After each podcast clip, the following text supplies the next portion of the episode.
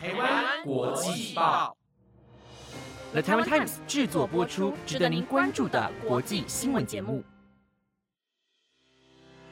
欢迎收听台湾国际报，我是平安，马上带您来关心今天十一月十二号的国际新闻重点。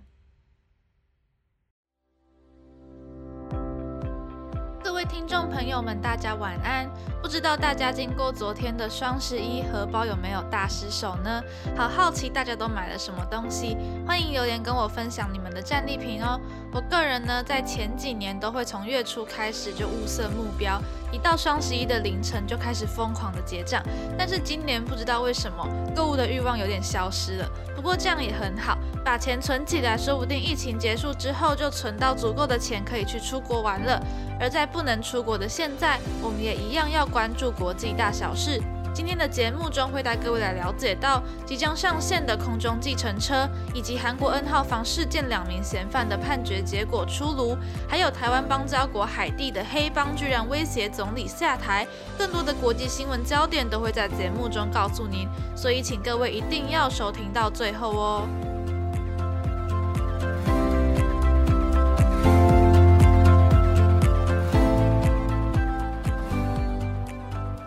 首先要带您来关注到震惊世界的韩国 N 号房事件，法院对两名嫌犯作出的判决。在十月十四号的节目当中，黄涛曾经为大家报道，主要嫌犯赵主斌遭判四十二年的有期徒刑。而如今，另外两位嫌犯的判决结果也出炉。二十岁的江勋身为赵主斌的共犯，和赵主斌一起胁迫十八人拍摄性剥削影片，其中更有七人是未成年。他们透过通讯软体 Telegram 中的聊天室功能，贩卖并散布这些影片。因此，南韩最高法院以违反儿童及青少年保护法、组织犯罪团体等罪名将他起诉。虽然江勋曾经提出上诉，但还是在今天遭到法院的驳回，依然维持二审原判的十五年有期徒刑。而另一名二十五岁的大学生文亨旭，则是在三年间犯下了一千两百七十五次的教唆以及胁迫，使未成年人自行拍摄不雅影片及图片并交出。而他也在 Telegram 散播了三千七百六十二个性剥削影片，更恐吓受害者父母，逼受害者用刀子在身上刻下文字。夸张行径让他遭到法院判决三十四年的有期徒刑，而罪名是违反儿童及青少年保护法以及强制违。猥亵等罪名，而他也跟将军一样尝试上诉，但都遭到了驳回，仍旧维持着二审的结果。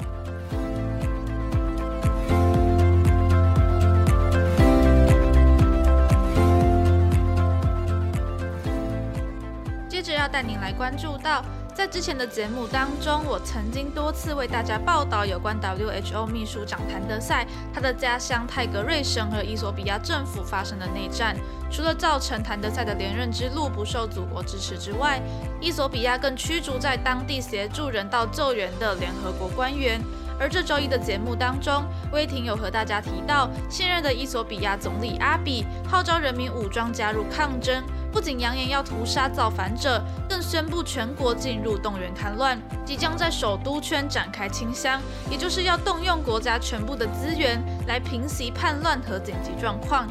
联合国总部更在这周二证实，有十六名联合国员工在没有犯罪的情况下，莫名遭到伊索比亚政府军逮捕。对此，伊索比亚政府军反击，这些人与泰格瑞省的反政府军一起出谋策划，所以被送进了集中囚禁营。而这场内战从去年十一月开始，在满一周年的现在，从之前完全不考虑和平谈判的态度，似乎有了不一样的转机。伊索比亚外交部发言人莫夫蒂在访问中表示，政府愿意停火，但条件是反政府军必须撤离部分军队，并承认伊索比亚政府的合法性。不过，外交部发言人莫夫蒂还是强调，他们还没有跟反政府军做出协商，一切只是政府开出的条件。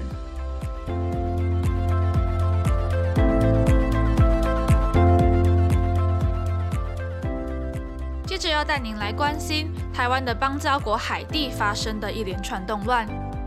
台湾和位于加勒比海的国家海地已经建交满六十五周年。在上个月十八号的国际报当中，威霆曾经为各位报道，有十七名美国传教士以及他们的家属，在建造孤儿院工作结束的回程巴士上，遭到海地的帮派分子绑架。而在今年夏天，海地发生的严重地震，还有总统摩伊士遭到刺杀身亡，都让海地全国上下陷入阴霾。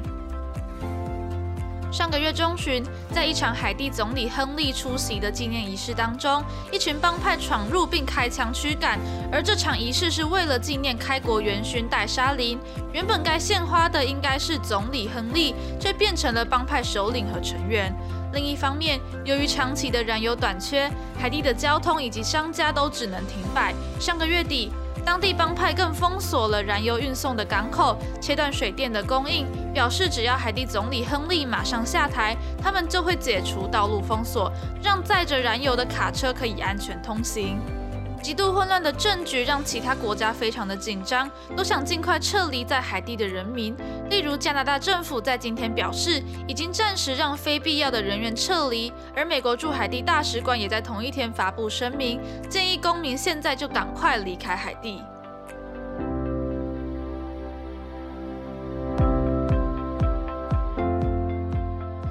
是否有想过，在未来的某一天，搭飞机可以像搭计程车一样的简单呢？今天在南韩金浦机场举行的综合验证活动，就是在检测现在的航空安全系统，希望能在未来推动空中计程车商用化。南韩是全世界第一次进行系统综合试验的国家，也是第一次让这些飞行机在实际营运的机场进行试飞。他们投入了四百五十八亿的韩元，希望能在二零二五年打造都市型空中交通体系。南韩规划利用电动垂直升降型飞机去载客人或者是送货，可能可以替代计程车还有货运司机。而比起汽车，电动的飞机更加环保，速度也更快。除了南韩之外，美国和欧洲等地都在研发像空中计程车这样能在天上飞的交通工具。例如，古老的城市罗马，由三家公司一起合作研发出来的一台白色的飞行计程车被放在广场上展示。他们计划新建垂直机场，在三年内开始营运，希望可以尽快向人民提供空中计程车服务。而意大利媒体预估，从机场到市中心的二十分钟路程，可能要价新台币四千五百元，比起坐一般的计程车还要贵上将近三倍。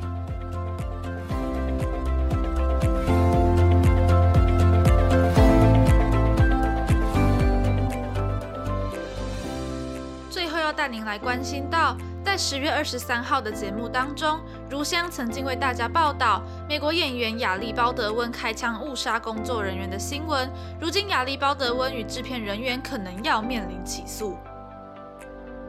根据调查，在拍摄时，亚历鲍德温被告知那把手枪是安全的道具枪，没想到里面竟然装了真正的子弹。当时片场也发现了其他子弹，而电影的灯光总监斯维特诺伊身为目击事发经过的人，在洛杉矶提起了民事诉讼。他说他终身都无法忘记中弹的那位摄影师胸口淌着血的画面。不过，当局还在针对这起案件进行调查，还没有对任何人提起刑事指控。